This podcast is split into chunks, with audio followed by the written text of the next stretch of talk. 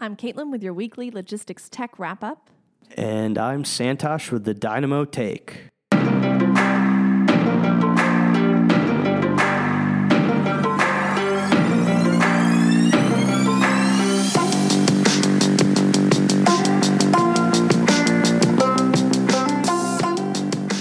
All right, let's begin. We talk a lot about self driving and delivery in our logistics tech update, but an important aspect of transporting goods that isn't covered as often is the need for quality roads. As it stands, traditional roadways are made from crude oil based asphalt, which makes the earth cry. A British engineer named Toby McCartney has created a new process, though, that replaces much of this asphalt with tiny plastic pellets created from recyclable bottles. The resulting roads are apparently 60% stronger and last 10 times longer. This means less money and less time spent on repairs, which means less traffic and less earth tears. All right, we got some Elon Musk this week. Musk has reached the point of success where he can make an entire company based on a pun and no one thinks it's stupid. The Boring Company has released a picture of its industrial boring machine with its most literal of logos. So if you want to see a picture of that, you can go to hit the button for the weekly wrap up, and uh, I've, I've posted one there. At this point, I'm still not entirely sure that Musk isn't just trolling all of us with this boring stuff, but if he is, I'm fine with it. In other boring news, during the first quarter of 2017, 53.8 million square feet, or MSF, of space was absorbed for industrial markets. Compare that to the average absorption of 49.3 MSF during the current economic expansion, and you realize how much growth has occurred. This is in large part due to the increase of online shopping, which requires new industrial space across the country. All right, and in some self driving news, while I don't think this was the goal of Waymo, but maybe, the self driving company is placing minivans on the cutting edge of driverless tech with its release of its 500 Chrysler Pacifica hybrid minivans into the wild. Well, at least into a very specified region in Arizona. Residents of Arizona can now apply to be a part of Waymo's early rider program. Members will have daily access to the driverless fleet to travel anywhere within the allotted area that measures twice the size of San Francisco. Waymo will then be able to gather data and feedback and criticisms of the experience, improve their technology, and make soccer moms and dads everywhere look real cool. Okay, I don't want to do it, but I'm going to talk about Uber just for just uh, just for like a hot minute. So, this week in Uber news, a former Uber driver is seeking $5 million in a class action lawsuit that alleges Uber was secretly gathering data with its software program called Hell on how many Lyft drivers were available to get rides and what their prices were. Also, according to the lawsuit, Hell could tell if drivers were contracting for both Uber and Lyft. So, the court will determine if Hell violates the California Invasion of Privacy Act and Federal Wiretap Act. Okay, and Santosh is going to cover the major VC news from the week. I'm going to quickly cover one piece of funding that happened. FarmDrop, a UK based online platform that connects farmers to consumers, has raised 7 million pounds in its Series A to further its mission to eliminate retailers slash wholesalers from the supply chain. So, what's FarmDrop's beef with supermarkets? Well, the nature of supermarkets requires lots of every kind of food ever all the time, despite season or location. This has placed the emphasis on higher yields rather than high quality. Aside from the negative impact this has on the quality of food, this has also made it very difficult for smaller and mid sized farms to compete. So, currently, the FarmDrop platform provides customers direct access to the highest quality farm fresh ingredients with the convenience of delivery. In turn, farmers receive a higher percentage of the final cost since they aren't sharing those profits with a supermarket. All right, I'm going to hand it over to Santosh with the Dynamo Take, which he so cleverly named.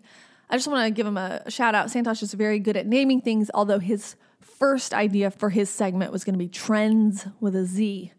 So you're welcome for not letting that happen. Okay, take it away, Santosh.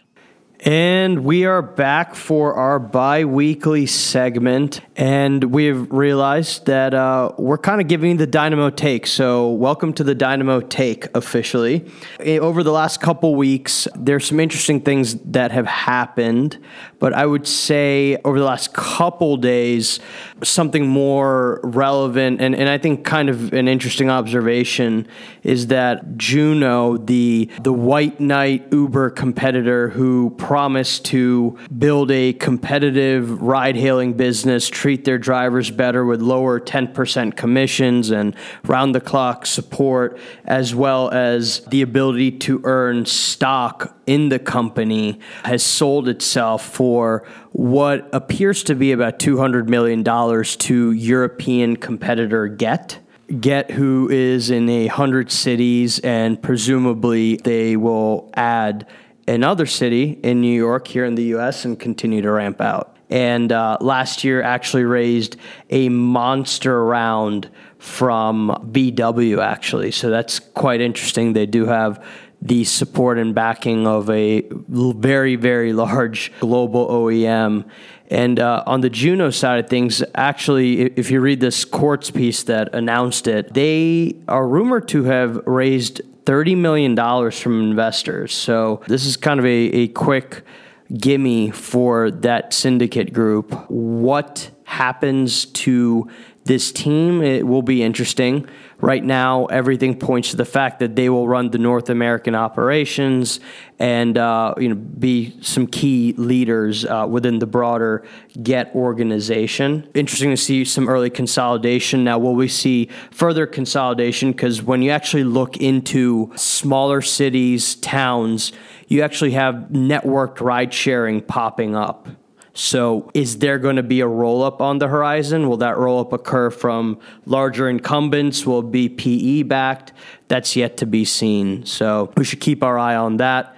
Next news, I actually saw an interesting tweet from Constellation Research out in the Valley, and it was basically around how we saw an offshoring trend through the 2000s, the early 2000s, that is but now, with the improvement and advent of automation technologies, so software, there's discussion around onshoring. So, will all those jobs that we opted to send to India, the Philippines, Eastern Europe, so on and so forth, actually return home to some degree? Now, I would likely think that if this software is doing what it should, it'll be a fractional amount. So, for maybe every 10 jobs that you want to bring back onshore, it's actually in real terms maybe only half of that because presumably the five other man hours have been taken over by computers. So, I think we'll add an interesting dynamic where traditionally we have focused on industrial jobs, blue collar American jobs, lost automation, but really nobody should feel too safe. And and that's where what is going to happen to humanity? How do we take care of ourselves? All these things i think might hit us sooner rather than later. And ultimately, it might be that it's okay uh, if we're not working, you know, traditional uh, minimum 40 hour weeks, because maybe as humans, we were meant to evolve into a different state beyond work. And we've been smart enough to figure out how to get society going on its own, and we move on to solve bigger, better problems, as well as just frankly enjoy being humans. Lastly, I want to touch on the F8 conference last week because I think there are a lot of cool things that were announced. And specifically, I think we're all realizing that the future of social as we see it engaging in Facebook is actually going to be one that mimics human interactions even more because of AR and VR. Facebook announced quite a broad set of tools and, and ambitions in that realm and kind of shrugged off the criticism that they're copying Snapchat, where they're just saying this is a natural evolution of our platform. But I think what is interesting here is the fact that a large incumbent that generates plenty of cash is able to very quickly address the opportunity that traditionally a startup might address. So, this includes developer tools, bundles of microservices, things that you might traditionally think would be bolt on acquisitions for somebody like a Snapchat or a Facebook or maybe even a Twitter. Whereas Facebook is basically building it internally or key pieces of this ecosystem and open sourcing it. And where does that leave a startup? And I think what you'll continue to see is, you know, when an opportunity comes along for an investor, you have to be able to figure out how that's truly defensible. What's going to stop a competitor from coming out and having developed something very similar? And what the competitor has, if they're bigger and have been in the game long enough, is an engaged user base or an already established go to market or user acquisition channel where they can just push this new thing through. Ultimately, what suffers are startups. So, is this a good thing? What is the balance between incumbents breaching on the startup turf?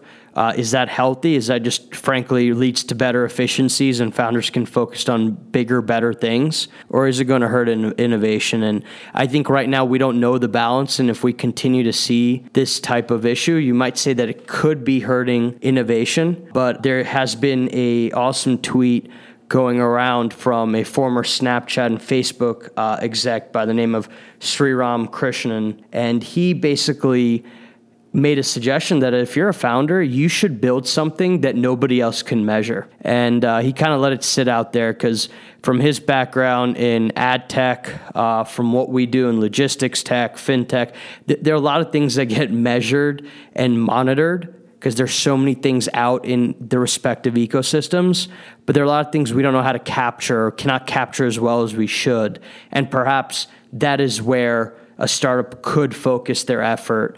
And because an incumbent's been around, is still struggling with the capture of such information, you might have yourself a fairly defensible business, at least for the foreseeable future. Uh, but with that, we're excited for our second batch of Dynamo companies coming in that we've invested in, and they'll be kicking off their 12 week intensive with us and you know working to 10x their business. Hope everyone has a great weekend. Cheers. You can subscribe to Dynamo Discussions on iTunes, SoundCloud, or Stitcher. Also, get more great logistics tech content at hitthebutton.com. Questions or comments for Santosh? Reach out to him on Twitter at Santosh Sankar. Questions or comments for me? Reach out on Twitter at Katlyn Wrights. Okay, have a great weekend.